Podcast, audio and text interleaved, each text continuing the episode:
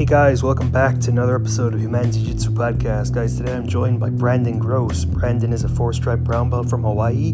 This episode, we talk a lot about him being a smaller guy in his gym and how he has to deal with deep, rolling bigger and stronger guys. And he goes into greater depth on this in his channel, David vs. Goliath BJJ, also his Instagram page, which will both be linked in the description if you want to check it out. So, guys, I hope you enjoyed this episode, and if you want to help the Irish Jiu Jitsu community and get yourself some awesome nice clothes while you're at it, check out Superior Jiu Jitsu in the description below and use code HUMANZI20. That's HUMANZI20 in all caps for 20% off at checkout. Thanks for listening. I hope you enjoy. Okay, so guys, welcome back to the Humanity Jiu-Jitsu podcast. Today would have been episode 89, but the episode from last night fucked up and the audio wasn't great. So this is episode 88. Brandon Gross, what's up, Brandon? What's up, Andrew? Thanks for having me, man. I'm excited. Yeah. Uh, guys, this episode has been a long time in the making because of fucking time zones. There's like an, an 11 hour difference. And when I'm going to sleep, he's all, oh, can we do the episode now? And same thing with me when I, when he's about, you know, can we do the episode now? Because, but we finally found a time where neither of us are passed out of sleep where we can actually do the episode. So, yeah, I'm wide awake here. It's uh, it's 12 noon, so I'm I'm ready to go. Yeah, it's uh, it's eleven o'clock at night where I'm at, but like I don't go. I'm not tired at all. I'm tired of uh, I'm tired of all the lockdowns, but what can you do? That's what right, I'm tired right. of. no, how's it in uh, in, like since we're talking about like how's it in Hawaii? Like how's the situation there? Uh, things are back open. Our gym took a pretty big hit during COVID. We were at our peak in memberships, close to 250, and when COVID happened, we dropped all the way under 50. And so because of that, uh, our owner, you know, I'm one of the head instructors, but I'm not the owner. So our owner made the financial decision to downsize, but you know, thankfully he was able to find a space where it was actually almost two to three times the size of our old space. So even though we downsized, you know, financially, uh, space wise, it was actually an upgrade. So kind of a blessing in disguise. And things are starting to pick back up, you know, pick back up now that things are opening up. So, uh, you know, kids are trickling back in, adults are trickling back in. I popped in on Monday last week and I think there were about 30, 35 people. Uh, you know, and we haven't had a class like that in a long time. So a lot of people out here because of the lockdown are just itching to get back in. So it's pretty exciting. Mm. Uh, dude, one thing I miss so much is ginormous classes where like you you don't have any mat space where everyone's rolling on top of each other. I I, I know it's annoying and all, but I miss that. But then again, you know how it is. No matter how much mat space you have, you'll find yourself rolling into the wall or rolling off the mat or rolling into someone else. Right. No matter, if you literally had an ocean of mats, you'd still bump into people. Like, right. it's like some some weird phenomenon. Like it, it always happens.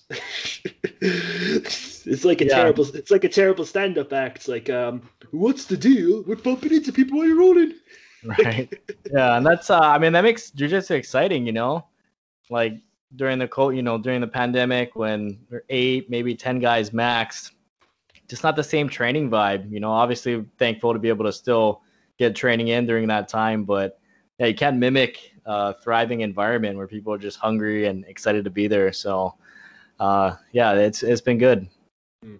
and see like with with us when we were training like uh, when we got back to for a few months before the government decided to shut us down for seven months out of nowhere but whatever it was all just the same people every day because oh group a and b this night and all that. You know how it is. It'd be the same people. You'd never be like oh he's in tonight i'll train with him. Or like you know how it is when your favorite training partner is there and you gotta before it's been established who's drilling with who you're like staring them down like i'm drilling with him i'm drilling with him. You don't want anyone to steal him. Right right. Is i think that's the worst uh that's that's that's the worst sin in the book in the holy book stealing someone's dr- drilling partner, just swooping in at the last second and it's like, no, I'm drilling with him. Yeah, training so, partners, man, they're the greatest asset I think we have. Good training partners are crucial. Mm. Oh man, it's crazy. Like one time, uh, there's this older gent at the gym, but he's been like wrestling and grappling for donkey years. Like he's a great guy to train with, and me and another guy both wanted to drill with him. Like we both walked over at the same time and asked him, like literally at the same time, it was like a comedy routine. And he's like, oh, how about this? How about you both train together? Because he was like, fuck these fucking guys. yeah. Now, good thing uh, we're both. He was good as well, so you know. Yeah. I, I was deprived of a good uh, drill sesh. Yeah. But see, Brandon, like one thing I'm curious about each of my guests is how you first got into jiu-jitsu anyway. Like, uh, did you train anything else before starting it, or did you just start with jiu-jitsu? No, yeah, I actually started um, jiu-jitsu in 2007. Prior to that, I was a baseball player from age six all the way up through high school. And um, upon graduating, you know, I just I lost that avenue or that outlet to express myself competitively. You know, playing baseball for so many years, there's you know five days a week you're practicing. There's games once or twice a week, and you know I had a lot of energy back then. I just I needed somewhere to place that competitive drive and energy, and so after I graduated high school or right upon graduating high school, uh, a buddy of mine asked me to come over and grapple at his house, and I didn't even know what grappling was back then. And so his sister's uh, boyfriend at the time was fighting MMA here locally in Hawaii, and he was showing my buddy uh, some moves. And you know, lo and behold, I just showed up, and I didn't know that they were already practicing, and he was already learning stuff. And there we are in his living room, and I'm getting choked out by him, and we're you know roughly the same size about five six, you know, 145 at the time, and uh, he's choking me out left and right. And I was like, man, I gotta learn this. And so that kind of sparked my initial interest in jujitsu. And you know, right around 2007, UFC, I think Chuck Liddell was a champion at the time, and you know, UFC was gaining popularity, and so I started watching some UFC. But I remember back then, I you know, it wasn't like how it is today with everything being out there on YouTube and just you know the amount of resources available on instructionals and membership sites and whatnot. Back then, it was my primary avenue of consuming uh, BJJ, you know, knowledge was magazines. And so I remember going to the grocery store with my dad, and you know, as he's buying groceries, I'd be in the magazine aisle looking through the latest grappling magazine, trying to memorize the moves and take that back and and try it on my buddies. And so I, it was a lot of backyard grappling for about the first maybe three to six months. And my good buddy Mikey from high school, he was actually training at the local academy, which is you know five minutes from my house. Uh, to Relson Gracie affiliate. Excuse me. And um, he told me, "Hey, come on down, man. If you're gonna train, you might as well train professionally." I was like, "Nah, man, I'm good. Yeah. Like I'm just gonna doing my thing, you know, back backyard grappling, and I'm getting pretty good, you know." uh, I had no, I really had no idea uh, but because I was having a little bit of success with my buddies, you know, I was confident that I could learn jujitsu without a actual gym or instructor. But uh, he kept asking me, and he saw us, you know, at, you know, we had a lot of mutual friends, so saw us, we saw each other at parties and and whatnot. And he saw me roll a couple times, and then he started, you know, just kept asking me, "Hey, come on, man, just check out one class." And so I finally mustered up enough courage to walk in. And back then, it was different, you know um, our our gym now has come through three different owners, but our original owner, it was more of a Shark Tank back then, man. It was like I walked in, there's one door, and everybody stares at you when you walk in. Everybody's lined up along the walls. It wasn't very family oriented back then. It was kind of more of a Shark Tank, and I was really intimidated. Uh, but you know, threw threw on a gi, jumped in on the trial class, and um, uh, this you know kid Kavai, who was actually a teenager at the time uh, I remember he got he had me in an Americana or a Kimura, and I remember the instructor walked over and he said, "Hey, Kavai, take it easy on him. It's his first day." And I was like, "Man, I'm getting trashed right now by a teenager." Uh, so it was, it was, a very humbling experience. But I also remember um, that same night watching uh, the owner, you know, the black belt instructor, roll with a purple belt, and the purple belt almost caught him in a kind of a spin around arm lock, and you know, the black belt instructor ended up kind of flipping his way out and arm locking him. And I was like, oh my gosh, what the heck just happened? You know, like that was amazing. I got to learn this stuff. And so I got hooked, man. I just, I was like, I, am gonna, I'm gonna, I'm gonna stay consistent and I'm gonna learn. And so part of it, you know, starting was that initial, you know, competitive drive. I needed something to do uh, with my time and energy, and um, you know, not having baseball. The other part of it was getting choked out by my buddy, and then you know, getting kind of interested through watching uh, that instructor and just being amazed at what jujitsu could do. But you know, I think the reasons why we start jujitsu and the reasons why we continue jujitsu are often very different. And so I started noticing that as I got better skill wise, it was also allowing me opportunities to develop character too. You know, perseverance just from having to overcome hard training sessions, getting smashed often, and you know, just a lot of the mindset and character development work I noticed really benefited me. And so I was a I was a kid in high school who, uh, or even in elementary and intermediate school, who always got picked on. I was always the smallest kid in class. You know, I think I was five 5'2", 125 pound freshman. And um, yeah, I was the, I was an easy target, man. And so I, I got picked on a lot physically and verbally. And I never had the confidence to stand up for myself. In fact, I was the type of guy who I never had confidence talking to girls. Uh, I never had confidence even really raising my hand in class to ask a question because I didn't want to draw any extra attention to myself. You know, I was already an easy target. And so I noticed that as I continued to train jujitsu, my own personal confidence uh, started to go up, you know, and um, I ended up applying for a sales job uh, right when I graduated college. And my mom was like, Are you sure you want to do sales? You're not very talkative, you know, but I was like, Mom, this is a good opportunity for me to learn and grow.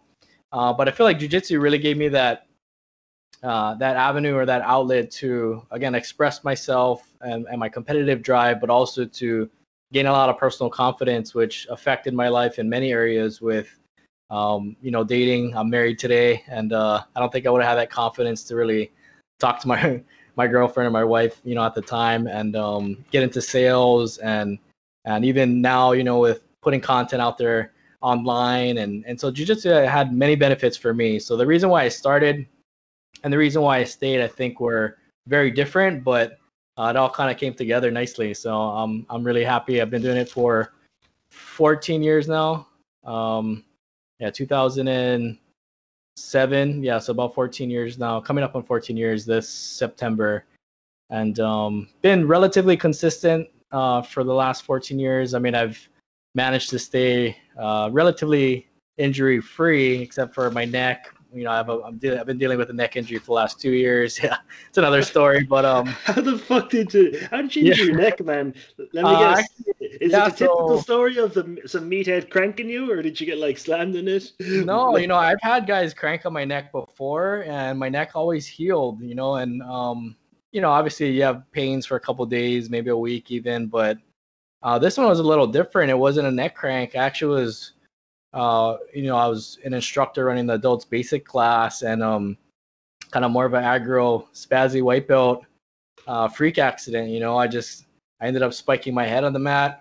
I got rushed into the ER, and um, you know, test came back negative, which was good. Nothing was broken or fractured or anything like that. Um, but you know, to this day, I still have headaches almost every day. So I've been kind of having to navigate my way through that. But um, you know, it's been a, a, learning process, but you know, compared to a lot of uh, my instructors and a lot of other people that I see, you know, it's it's pretty hard to go 10 years training jiu-jitsu and not have at least one significant injury. So, you know, I've managed to stay relatively unscathed, but um, yeah, still figuring my way around this neck issue, and you know, I'm optimistic that it'll get better. It's getting better slowly. I just I just gotta be patient. Mm. I see. I'm lucky. I'm only four year. I'm only four years in. I've only been training for four years my knees are a bit sore. It's not like they're like it's not like I'm crippled like some of these other guys. My ankles are a bit shitty sometimes. That's the that's the price of leg locks, I guess. But one right. guy, I'm, I I bet you one of these days injuries will just hit me like a ton of bricks. I'm like, and I'll just be injured all over. But like uh, this one guy I know, like since you brought up neck injuries, this dude sort of hurt his neck because okay, so we are all we are doing specifics like uh, passing butterfly, and so you know he's trying to pass my butterfly guard, and he's standing, and I'm you know obviously I'm sit down he tries to do a diving kimura over me. Mind you, he's really tall and really strong, and I'm like scrunched up down here. He tries to do a diving kimura over me, lands right in his head, boom, booms himself into the mat, and gives himself a concussion. Oh, jeez. Like, oh. like, how do you give yourself a concussion doing a diving move? right. That's fucking crazy, man. Yeah. Happens, man. It happens, I think, more often than, than we might think, but that's just the sport that we're in, man. That's what we signed up for. Mm. Uh, dude, like, well, then again, it it shouldn't really be surprising. I saw that guy who paralyzed himself doing a flying armbar. Right. That's why I'm not a huge fan of flying techniques. Uh, me personally, like, I don't typically jump guard or go for flying arm bars, flying triangles, and whatnot. I do have shorter legs, but Uh, I've seen I've seen too many videos, man. Just guys get dumped on their head, and it's not worth it. Oh, dude, I seen a girl at a tournament get her shin split in half, like her shin bone broke in half by someone jumping guard on her. Wow. And these were these these two ladies were light, like they were, and like so. It's just because her weight was on one leg and not the other, and like Jesus Christ, Ugh. I still remember all the screams of agony that day. This is uh, not good. Yeah, I bet. Well, I can't imagine it was good for her either, getting your shin snapped. and Yeah, wasn't, wasn't even a in a lot of leg lock. Wasn't even in a leg lock. You could kind of you could deal. Like that's, that's one thing that sort of um find hypocritical about all these tournaments. They're all like, oh, you can't do heel hooks or knee bars at this belt level, but you can jump onto someone's guard and potentially break their legs because that's fine. I know, but you can't do Kani Basami. You know that's that's not okay. You can't break their legs with falling body weight that way. I know that's it's a bit hypocritical in my opinion, but I don't jump guard and I don't do flying scissors. So nah, I guess the point is kind of moot. Right. What's your opinion on the whole like uh flying like you know the whole Kani Basami shit, like the whole flying scissor stuff? Like, what's your thinking? Yeah, I mean, I definitely think their injuries are not only possible but probable, uh, especially if you're not doing it correctly. Um, not something as an instructor I'd want, you know, early students learning, um, you know, within the first year, even couple years, even. But uh, in MMA and you know, high level grappling, I'm all for it. You know, it's as as, uh, as a spectator, I think it's entertaining. You know, it's very so cool then. Especially Um, like I actually saw a great video on how to actually do it without fucking injuring people. Like I think if you taught it and showed it to people and showed people how to deal with it, how to react to it, it'd be a lot safer. That's a big if Right. though.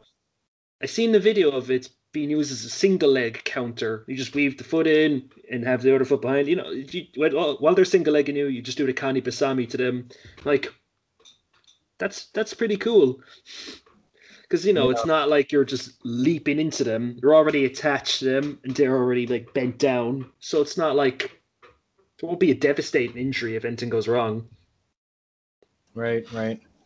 Because you know, we've all seen the video of Yamashita. Like, this is the reason it was banned. Like back in the day, the judo tournament, Yamashita broke his ankle because someone done it to him.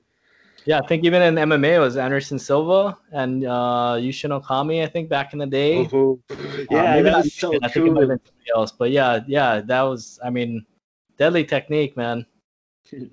And dude, man, uh, and like that's the people forget like the whole stigma around it is like, oh yeah, you know, you'll break people's legs. Like that's the point. You- You're using it to get into leg locks. Like obviously, don't try don't try to break their legs in half Right. with with the takedown. Just get into saddle and break Right. the foot off. Yeah, competition. You know, again, as a spectator, I love watching it, and competition. I think it's great. Um, just don't want to see too many of my students personally doing it inside the gym and getting injured. You know, it's. Um, I think that's one of the things that can deter people from continuing jujitsu is too many injuries too soon uh, in their journey. You know, if Yeah. a person walks in on their first day of class and they're getting mauled already. Uh, a lot of people can't handle that, man. Even out here locally, like we have a lot, of, you know, we have a fighting culture, just like you guys do have in Ireland. There's a lot of tough guys, but I would see a lot of guys from high school that were known for being tough and for being fighters, and they would come in and they would get mauled by our instructors, and and you know, like mauled nicely, you know, like Mm. not full on, you know, aggro mauled, but just tapped out in a, uh, you know, semi brutal way, I guess. Uh, but um yeah they would never stick man those guys would only last a couple of months if that and and they would bounce so um you know i think it's not only a testament to the person you know because it varies from person to person and how tough they are coming into the jiu-jitsu for the first time but just the fact that they're you know they're having to overcome that physical adversity too much too soon i think it, it deters them from continuing Mm. Plus, like you know, if if they if they're like you said, oh, they're tough and like they're they're known for being fighters. If they if you know if, if you have that perception of yourself, oh yeah, I'm tough and I can beat anyone in a fight, and you come into jiu-jitsu gym and get the shit kicked out of you, you're like, oh shit. You know, it'll either go one or two ways. You know, you like you said, you want to learn it, you want to get get really good, or you'll just say, I don't want to feel like a chump again or get beaten up again, so I'm not going to come back ever. You know, Right. there's only, there's only really two ways it can go. Yeah, I think that, that has a lot to do with your your pride, how you see yourself. You know, so some guys are they're too proud or they they don't you know they don't want to start from fresh. You know, and get beat up all over again because they see themselves as, as a tough guy already. But on the flip side of that, you know, some guys are a lot more humble, just kind of as you alluded to, and they get beat up and they're like, man, I gotta learn this. You know, Mm. So yeah, I, I, I, I want to get beat up. I want to get beat up some more. That'd be cool. yeah, yeah. Like, like one time, you know, the only thing you can really say when someone hits you with a really good choke or just armbars the shit out of you, just say thanks, man. that's like that's such a weird reaction. Like immediately after getting choked, I'd get up, say like, even just the way I get up. Like, do you ever see like a zombie when they're on the table and it just raise up without like just like a dead body just coming up? I do that after being choked to freak people out. Yeah. and then I was like, oh, thanks, good choke. I don't have I don't have a problem. I don't like getting choked. That's that's weird. also, Brandon, like I, I added this question a while back, and like I always like hearing what people say about it. But like, uh, is there anything in particular about the jiu-jitsu community that you don't like and that you change if you could? Like, do you ever like I I know like you're on the uh on, in in all the Facebook groups like like me and like uh you you look at posts and like and comment on them a lot. Is there anything you see in like those groups, for example, that just annoys the shit out of you? Um, you know, I can give you an example with putting content out there. You know, on YouTube. You know, I'm a four stripe brown belt, and I think I had similar feelings that you expressed uh, before this call. Mm. Um, in that you know when you you're not a black belt people look at you teaching moves and they're like, why is this guy showing moves? You know, and and I think people automatically judge you and your credibility based on your belt, which isn't always the case, you know. And so still to this day, I can learn techniques from a blue belt or even a white belt sometimes, you know, and um, with putting content out there, sometimes you know I'll post something and people say automatically say, "Oh, that doesn't work," you know and and i'm like okay well did you even try it? And you know those guys who write those comments yeah. probably never even tried it. Dude, I, just, I just stand up right, right. Bite, it, I bite him or punch him in the groin. They judge it before they even see it or they, they before they even try it rather. And um you know i laugh because i know where i learned the technique from. And jiu-jitsu is a bunch of you know techniques that are being remixed right nobody really invented one move per se like we're all learning moves from each other adapting it for our body and our style, and then kind of reteaching it the way that makes sense to us. But I think it's you know kind of ironic that I would learn moves, let's say from you know Marcelo Garcia. I, I was uh, paying member of his membership site a few years back, and like you know I still remember a lot of those moves, and so I'd reteach that and you know show it on YouTube, for example, and oh, that doesn't work. And I'm just laughing in my head because I was like, I learned that directly from Marcelo, you know? So, so I think, like, um, you know, and I don't, I don't think that's necessarily just a jujitsu community thing, but, you know, people are quick to judge something that um, they don't think is going to work. But uh, if I had to pick out something that I didn't like, I guess it would be that. Hmm. Now, see, I don't, I really don't get the whole aversion of, like, I don't know about you, but if a brown belt is showing me a move, I fucking listen. Like brown and black belts are fucking. I, I, I don't know if these people have gotten the memos. Brown and black belts are they're good at jiu-jitsu. So if they're showing you a move, you should probably listen and take it into account. Now, if you you know if a purple belt's showing you a move, if it's a good purple belt, listen. Even if they're not a good, they put in a lot of time to warrant a purple belts. If it's a blue belt showing you a move, you know, if it you know give it a bit of scrutiny, and if it's a white belt showing you move, bruh. Yeah. unless they're white belt world champion, I don't want to hear a word off of them. yeah, well, even if it's a black belt, you know, even if a black belt is showing you good techniques, and that technique might not work for you. You know that that technique might work for that particular black belt, but just because they're a black belt doesn't doesn't necessarily mean that that's a good technique for your game. You know, and so I think that um, that's one thing that I try to remind myself of, but also you know share with my students at times is you kind of have to have your own filtering system, you know, and and the problem nowadays isn't that there's a lack of technique. Right back then we are trying to figure out what is everybody doing across, you know, you know the world with jujitsu. But now we know we, we see a lot. We see too much, you know, at times to the point where you know it's too much information and not enough application. Yeah, you know, that that's a big problem. Like on Instagram, you see all these like there's so many fucking flashy, stupid moves, and I notice a lot of them they aren't being caught in competition. There's plenty of these highlight reel competition things, which is fine. Shows that it works against someone who's fucking resisting. But lots of these are just them drilling a move in, in the gym.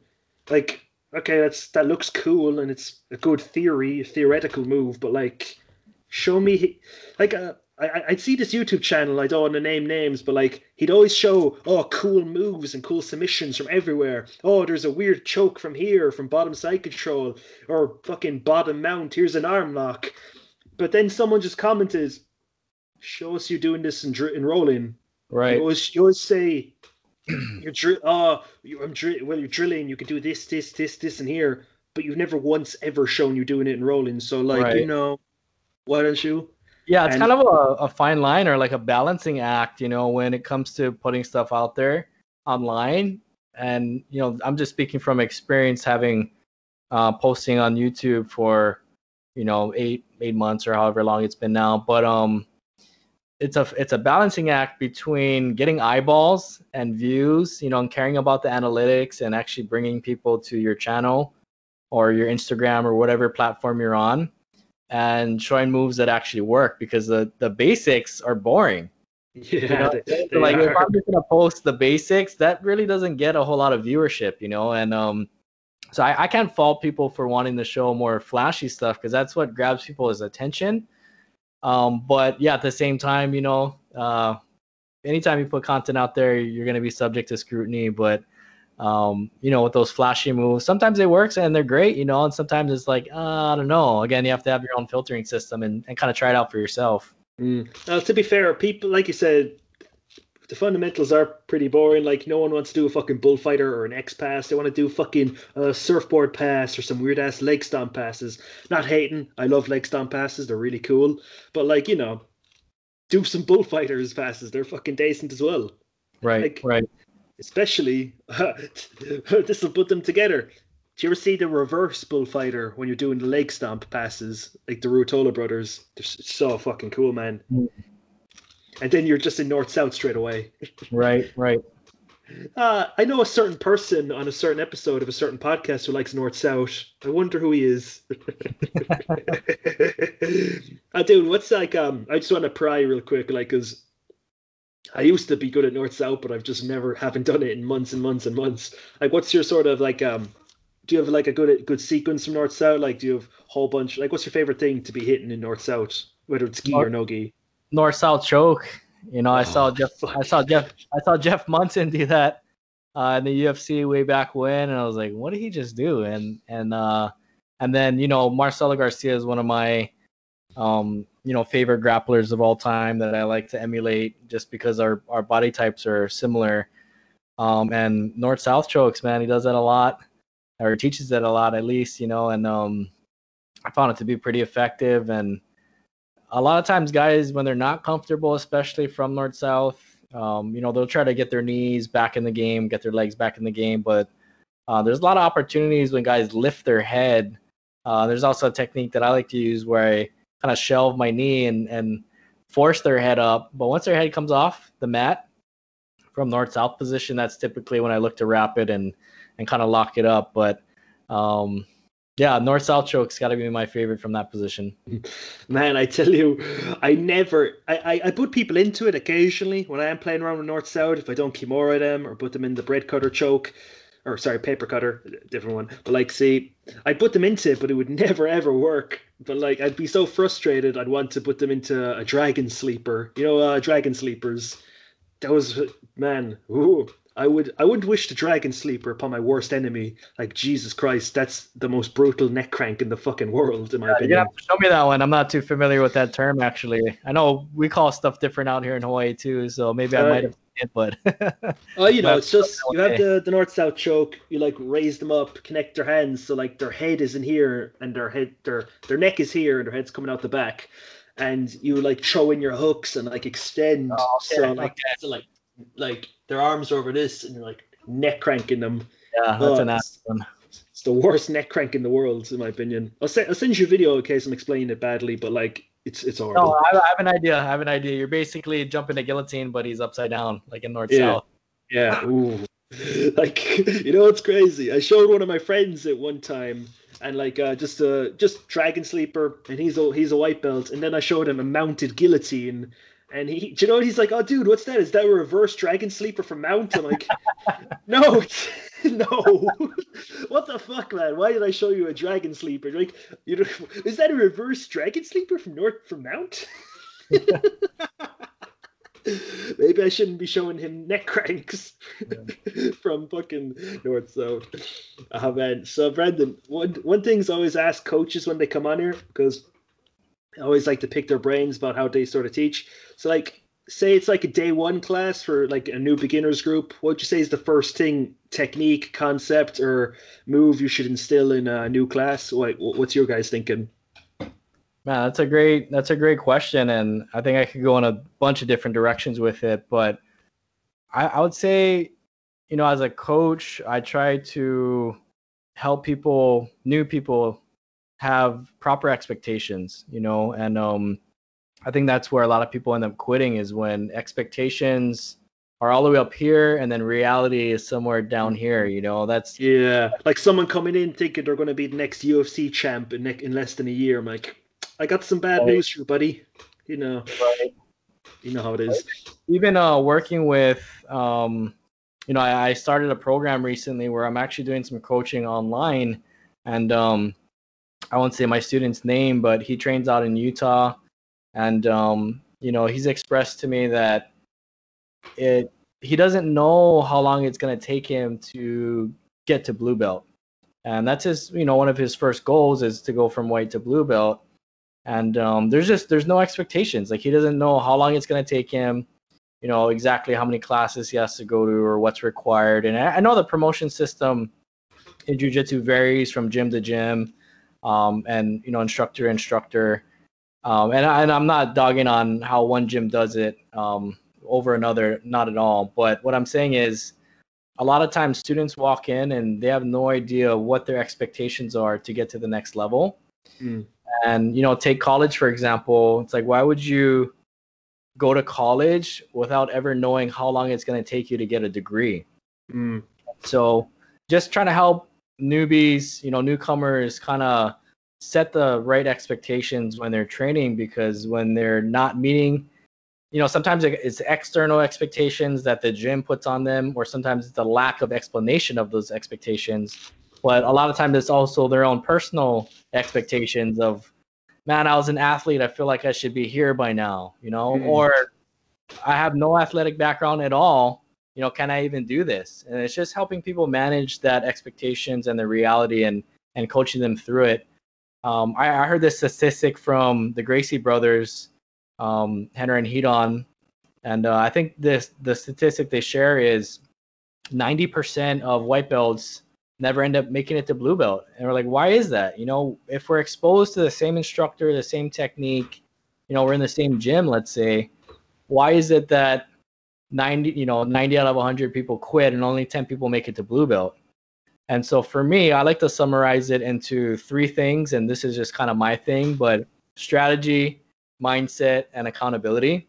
Mm. Strategy meaning a lot of gyms, and and just based on my experience and what I've seen, will teach too much technique or the focus is on technique rather than big picture strategy. And so a lot of white belts get lost in okay, put your left hand here, your right arm goes here, drop your hips here and do this here. And they're like, whoa, what you know, what's going on? And if you ask them, what are you trying to do from this position? You know, they freeze and they're like, I don't know. Like they're missing that big picture strategy. And what's the overall objective, goal, or strategy that I'm trying to accomplish. And once they understand that, then I notice it's a little bit easier to hone in and then teach technique. Hmm. also, when it comes to strategy, it's having a personal strategy that's kind of catered to you. You know, again, you can learn all these cool moves, but again, based on your physical limitations, let's say, you know, I have a student that I'm working with right now. He has a left hip problem and his feet kind of roll in underneath themselves. Uh, and he has to make adjustments to that. He can't do triangles like a normal person would, um, and you know, kind of go into a, a, knee slice pass on a certain side. So it's it's being able to come up with a strategy that's customized personalized for that individual's person's needs and where they're at. And so that's that's the strategy side of things. And then mindset, you know, a lot of people just again when we get back to expectations or how they deal with defeat, um, you know, mindsets for um, competition or you know nutrition, like you know, a lot of it is is, is up here. You know what we're dealing with and our thoughts going on that is going to help us get to the next level. And then last is accountability. I feel like when students are so new, they haven't made it a a point to adapt it to their lifestyle yet.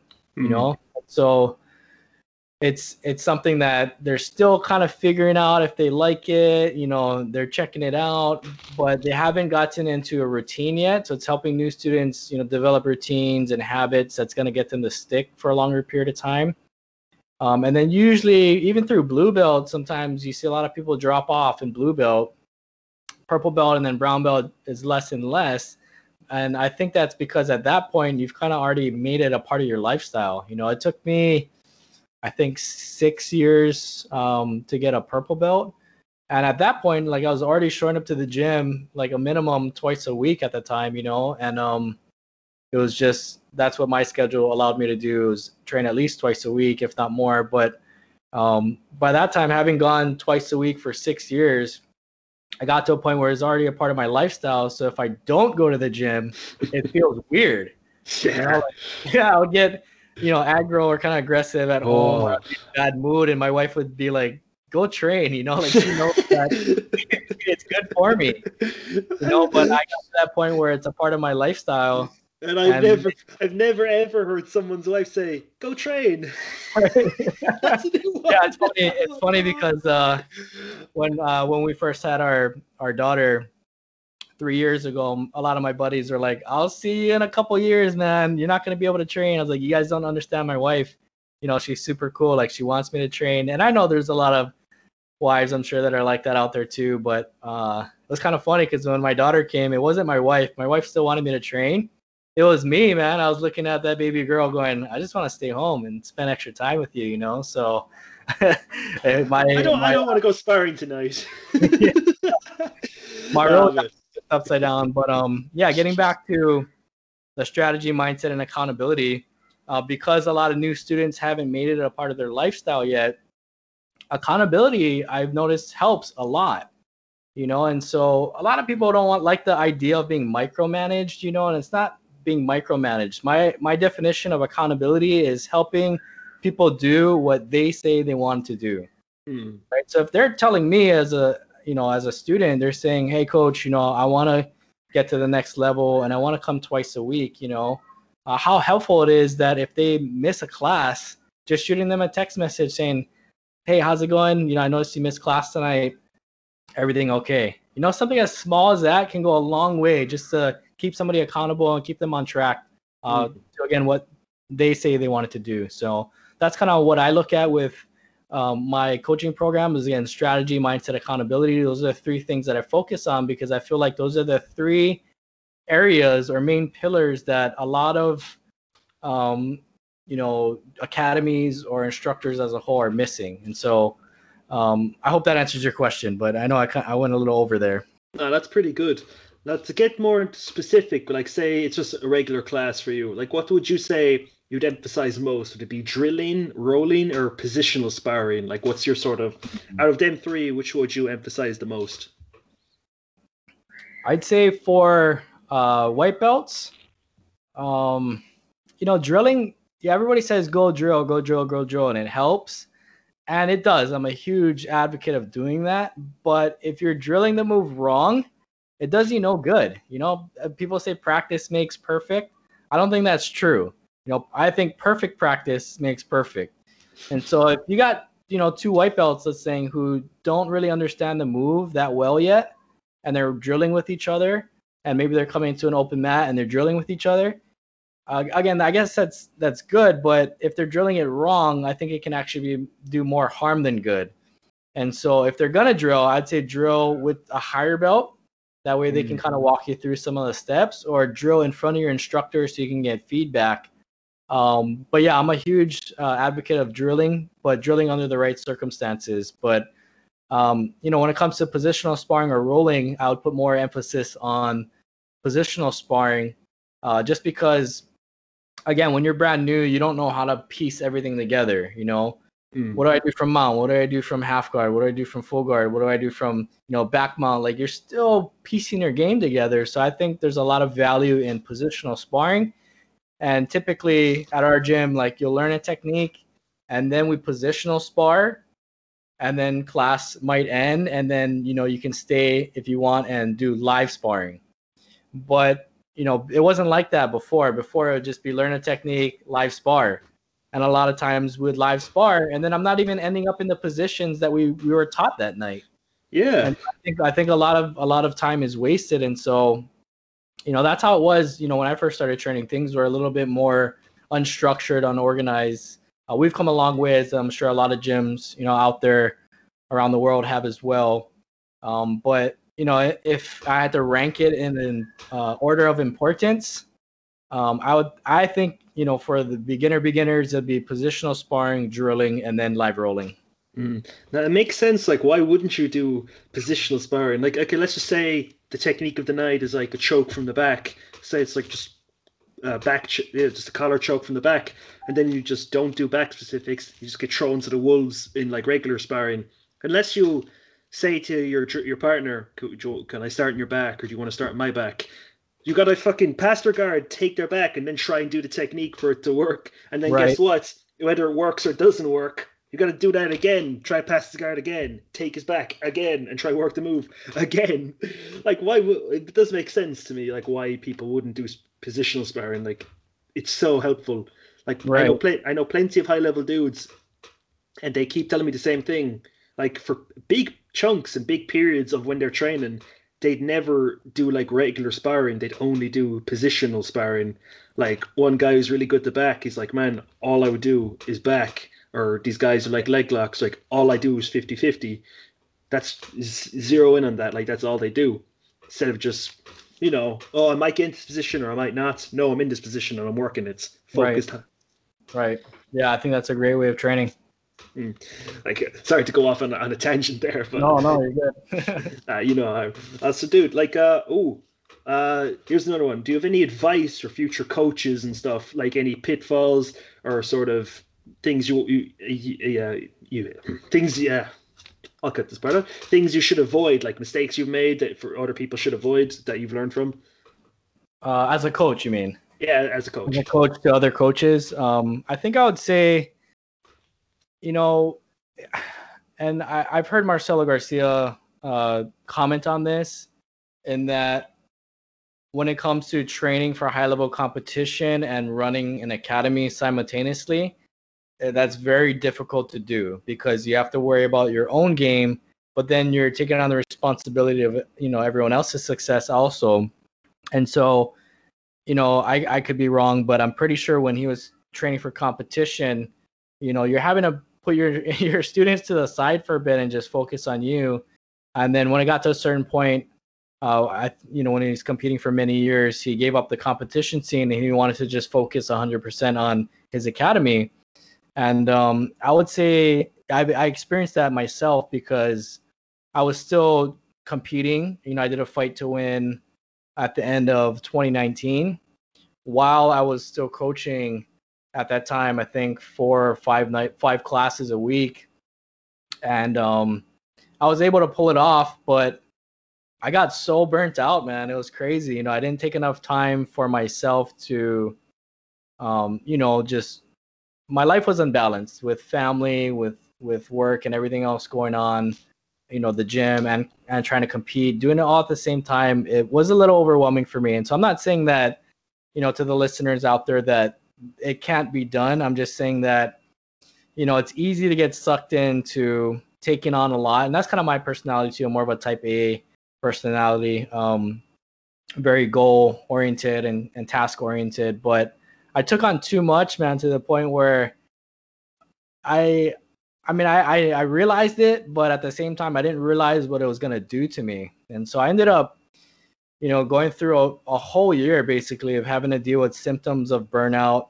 Um, you know, I was mildly depressed and I was going through some health other health issues along with my neck. But I attribute a lot of that to just being overworked at the time. And so I guess my advice again to kind of summarize for um, you know more so new instructors because I feel like experienced instructors probably know this already, but for new instructors, just making sure that they have balance and priorities set in place and um, making sure they're taking times for themselves because you know i had to take a step away from coaching for a bit because you know my life was a mess and and we can only do so much for other people. Right? Or what's the analogy when you go flying right? It's like put your own oxygen mask on first before you help anyone else mm. uh, i was unable to help other people because i didn't do that and so that would be my biggest um, piece of advice uh, to new coaches out there. Mm. Now, that's a pretty good one, man. Because you know, how are you gonna how are you gonna help anyone else if you can't help yourself? Right. Uh, dude, and uh, last question for the segment of coaches. I always love asking people this question because they always get, they always gets, they always have to take a minute. Uh, man, what would you say is the most important value that you've instilled in, that you guys have instilled in your gym environment? Mm, that's a great question as far as um, what value we've instilled into new students. Mm. Um, you know what I. I I'm not sure, man. I would have to think about that a little bit. That's a tough question, but I can say just for me personally, based on my again personality and coaching style, that um, you know, when it comes to helping and coaching other people, it's just perseverance. You know, it's showing up when you don't feel like it. It's coming back even though you got beat up the night before. It's just continuing the journey and continuing to do what we know is good for us. Mm. And so, you know, a lot of times, um, yeah, I've heard this quote, um, I think from the Gracie brothers also, but you know, jujitsu is good for you. So don't worry about being good at jujitsu. Jujitsu is good for you. And, you know, having gone through some injuries and my health stuff last year, it was like, man, I don't I don't always feel like going to the gym, you know, but I had to remind myself like jujitsu is good for you. Like even if you don't feel like you're good at jujitsu in this season, and you know it's been a prolonged season for me, it's like jujitsu is still good for you. And so just adopting that mentality and adopting uh, perseverance to keep going. Mm. That's a good one, man. And so, guys, we've reached a segment of the podcast I like to call a round of specifics, just a bunch of random questions, some about jiu-jitsu, some aren't about jiu-jitsu. So, Brandon, do you want to do a round of specifics? Yeah, yeah. Let's fire away. awesome. Man, what would you say is the your favorite key in your collection, if you have one? um, right now, I actually got sponsored for um, my last fight to win at the end of 2019. So I'm rocking day by day jiu-jitsu. Um, I know this isn't really a sponsored segment, but I'm gonna promote Day by Day Jiu Jitsu because uh, AJ is uh, one of the black belts out here in Hawaii. Super nice guy, and uh, I love his brand. And I love what Day by Day, you know, Jiu Jitsu stands for. You know, it's the path to black belt. It's just taking it one day at a time, man. It's like biting that elephant. You know, how do you how do you take down that big elephant one one bite at a time? And so, um, just kind of adopting that mentality. But um, I would say my my newest uh, black day by day jiu-jitsu gi is my favorite. Mm. I'd look see because I saw they were in the description of your channel, and man, their, their gear is pretty good. I'm uh, I'm liking their gear. It's pretty nice. Yeah, they got some pretty cool stuff, man. Mm. Oh man, uh, would you say is there any movie that you describe as underrated? Like you like this movie, but no one else does, and you wish you wish you got the love and respect it it, it deserves. Oh man, I'm I'm I'm known for being the guy who doesn't always understand movie quotes. So when a lot of my friends will quote movie lines, I'm like, I don't know what you guys are talking about. uh, so I'm not super up to date with that stuff. But um, just off the top of my head, one of my favorite movies of all time is Blue Streak uh, with Martin Lawrence. And uh, I don't know, that one's just a funny one, man. If you guys haven't checked that out, I would recommend it. Man, Martin Lawrence. I know the name, but like the, his face is escaping me. What else was he in? Was he in? Uh, was he in that movie Big Momma's House, where he pretends uh, to be a, where he pretends where he pretends to be a, a big, a fat old black woman? I'm like, yeah, I believe so. I believe so. Yeah, that guy, that guy's that guy's fucking hilarious. That guy's really funny. yeah. that guy's so funny. Uh, dude, uh, what would you say? What was your favorite TV show when you were growing up? What sort of weird television did they have in Hawaii when you were a kid? oh man, growing up, um, the first show that comes to my head is Smart Guy. I don't even remember the um, the main actor's name, but he's basically a kid genius, and he's supposed to be in I think elementary school, and he's in high school with his brother and sister. So um, I think that was on on Disney, I believe. Uh, I used to watch that all the time as a kid. Oh, you know they you know they remade it, but in like Brooklyn. Oh, it's really? Called, it's called Wise. It's called Wise Guy over here. Oh, okay. Called, I didn't know that.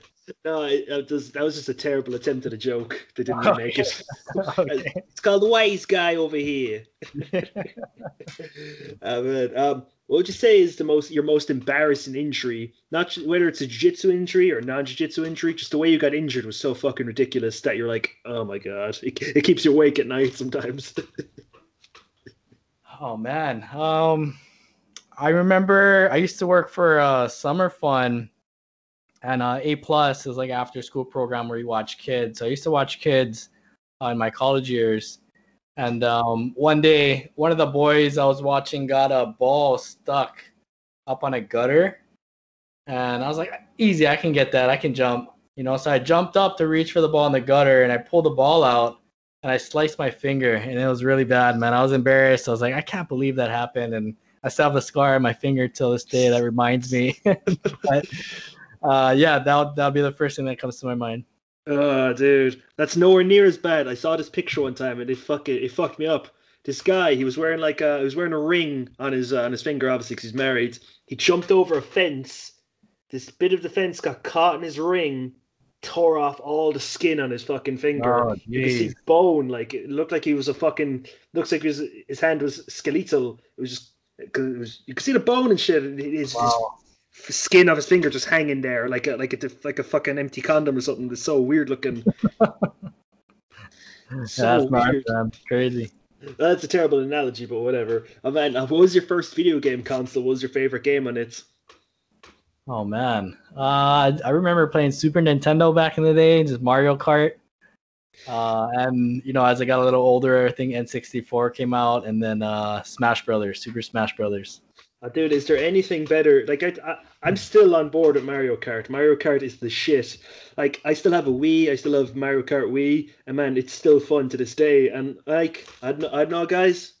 No one who comes over can beat me at Mario Kart. I'm undefeated. I'm undefeated at Mario Kart. Like, Blackout World Champion Mario Kart. Yeah. Yeah, come at me. No, I should just get I should just get my red belt in Mario Kart since I'm just better than all, all these peons. Like they look like they're nothing to me. my God. If you said, uh, if you said Super Smash Brother, I, I might have to uh, fly over to Ireland and, and challenge you on that one, man. oh no, no thanks. I'm, I'm not doing that. it's like saying you're uh, like you're. It's like if you, these guys do jiu-jitsu but they know no takedowns. Like yeah, I can beat anyone in a grappling match, and then a wrestler's like, do you want to do a wrestling match? Like, no, no. Learn some takedowns, motherfucker. go to go to a judo class or something. yeah. Oh, speaking of which, that's the next question. What would you favor more, wrestling-based takedowns or judo-based takedowns?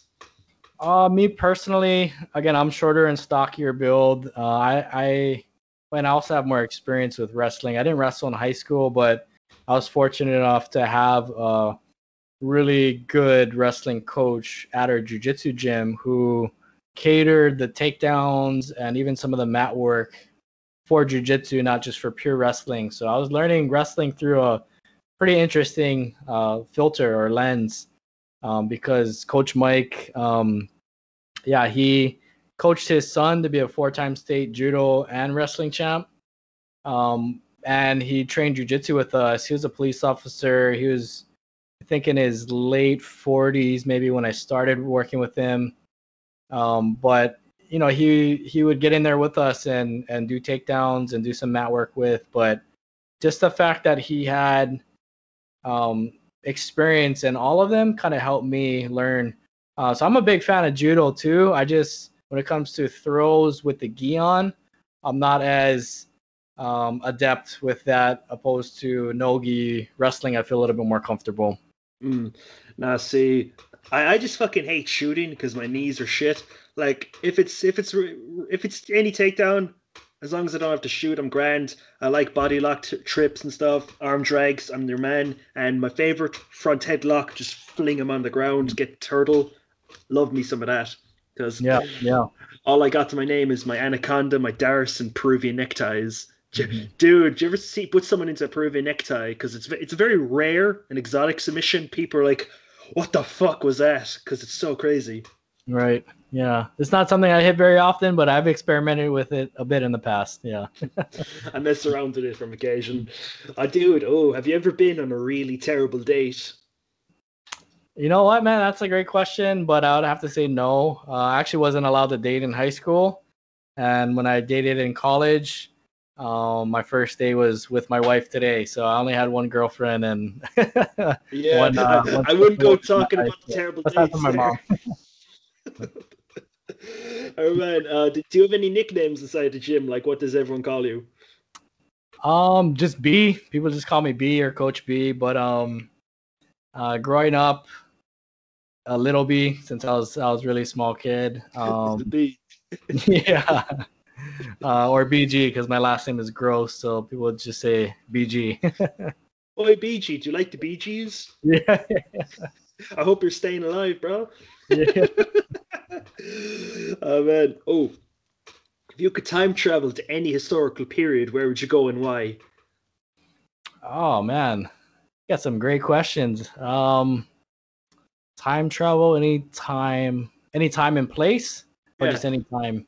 Any time and place, and it's Uh, consequence free. So if you change something, it won't affect the timeline you come from. Like, because that's how time travel should work. Because this isn't. This is Yeah. not stupid. Um, I'm gonna get a little deeper on you than just a lighthearted question. I would go back to um, 2006 October. Uh, one of my my best friends had a tragic skateboarding accident, and I was I was right there, and I felt like I could have stopped him, and and uh, I I watched him fall, and he ended up passing away. So I would say if I could time travel, I'd go back to that time and uh, save him. Yeah, or get you know get him to not skateboard down that hill. Mm. No, that's good, man. Because that's the first time anyone's answered that question, and it hasn't been, "Oh, I'd go back to the Roman times and kill some gladiators, or I'd go ki- fight some samurais." Like, whoa, and and a non-selfish use of time travel. Say it ain't so. Say it ain't so. or, dude, oh, here's a good one. In your professional opinion, do you think you could rock a handlebar mustache? no ways, man. No ways. Absolutely not. Uh, I have a hard enough time just growing in a little bit of peach fuzz, man. I, my if I do let my beard grow out even for a couple of months, it's real patchy and it's not much going on. So, uh, no ways I could rock a full mustache, man. It'd be too itchy too. yeah, uh, dude. Like I, I trimmed my mustache there, like it was real bushy, but I, I trimmed it down a bit, and I, I see in the middle here. I can I can't grow hair there for the life of me. Mm. Like I can grow hair here, not much here, but none here. I call it the reverse Hitler because I just can't get hair here in the middle. yeah, you rock it good though, man. You look good.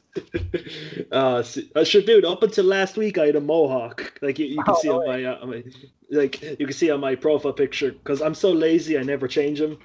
Mm. You know, I'm terrible with that. Yeah. Or man, uh, what would you say is your favorite song to roll to in the gym? Like, do you have a favorite song, genre of music? Like, what, what's your thing? Um, yeah, kind of with the same thing as movies, man. Like I'm I'm really bad at remembering songs and artists and doing that, but If you have a Uh, genre in particular, yeah, well, I, I like uh I like Skrillex. Um, I I uh did a walkout song for my last fight to win for uh, with Skrillex, and I, I like their music to kind of get me a little hyped before I train. Hmm.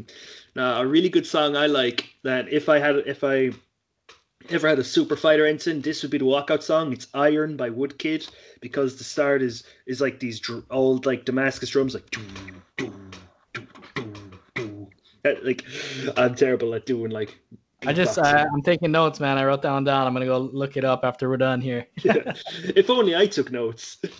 Maybe I would have done better in school if I took notes. All right. Um, I got a bit of a moral uh, conundrum here for you if you're up for it. Uh, Yeah, sure. Would you, would you rather cure cancer or solve world hunger? Oh man.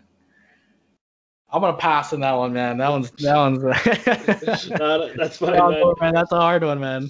no, that's good. Uh, on, a, on, a, on a lighter note, what would you say is uh, your jiu-jitsu spirit animal? Like, what sort of animal encapsulates your game? The way you sort of, the way you move, the way you implement moves, like smashing people like a gorilla or dancing around them like a fucking, I don't know, a, water buffalo or something. I don't know. Um, no, that's a good question. I'm not I'm not nearly as strong as a gorilla. Uh, yeah, there's a lot of gorillas that I roll with. So I wouldn't uh, say I'm that because I'm I'm a smaller guy. I would say maybe a cross between a a lion and a monkey. Lion because they're a little bit more ferocious. Uh, I like to push the pace, you know, when I roll. Uh, but I also like to kind of float and jump around too. So I'd say maybe a cross between a lion and a monkey. okay, some weird chimera thing. okay, so we reached the last question. Are you ready for the last question? If I had drums, I do a drum roll. uh, so, Brandon, if you created a guard in Jiu-Jitsu, it doesn't matter what the grips are, what sort of configuration you have with the legs, doesn't matter. Let's just say if you invented a guard today, what would you call it? Oh man. Um I guess it might depend on on what it looks like or where, you know, what the position is, but um I guess I guess I'll, I'll take this question and be a little bit selfish since I uh since I had a pass on my last question, but um uh I'll just call it the gross guard, I guess. You how know, about how about Yeah. gross gross e guard? Like that that that's, that rolls a bit off more. That's a Gross bit more guard, phonetic. yeah. Mm. yeah, I I- think I, I- can go with that. I know. We'll we'll workshop it. I got I got teased a lot with my last name growing up, so let's uh put Ooh, it or how, how about how about a, how about G guard? Because there's X. G-guard. G guard. G guard. That sounds good, man. I'll go with that. If K guard's a thing, G guard. Yeah, I'm gonna have to. Uh, I'm gonna have to hit you up next time. I need a a creative uh, name for something that I don't have a name for. Or how about uh, name your first instructional G uh, real G guard like re- Yeah. real real motherfucking G's like that song. That's a great song. That's. Did you ever hear? Uh, uh sorry. Just uh, real the way they say it in the in the in the in the song like real mother. Don't didn't just hear some some guy with no rhythm read it out. It's like "R- real motherfucking G's. Huh. Like. Yeah. it's like when William Shatner would like do spoken word versions of rap songs. what a strange man. Okay, so guys, that's all we have time for today. If you want to see Brandon on Inton, it's at Dave vs. Goliath BJJ. I'll have it all in the description anyway. His amazing YouTube channel. Uh, go subscribe. He's put out some great stuff lately. Don't be a bunch of dickheads. Go subscribe. I just call my whole audience dickheads, but whatever. And uh, follow him on Instagram at Dave vs. Goliath BJJ.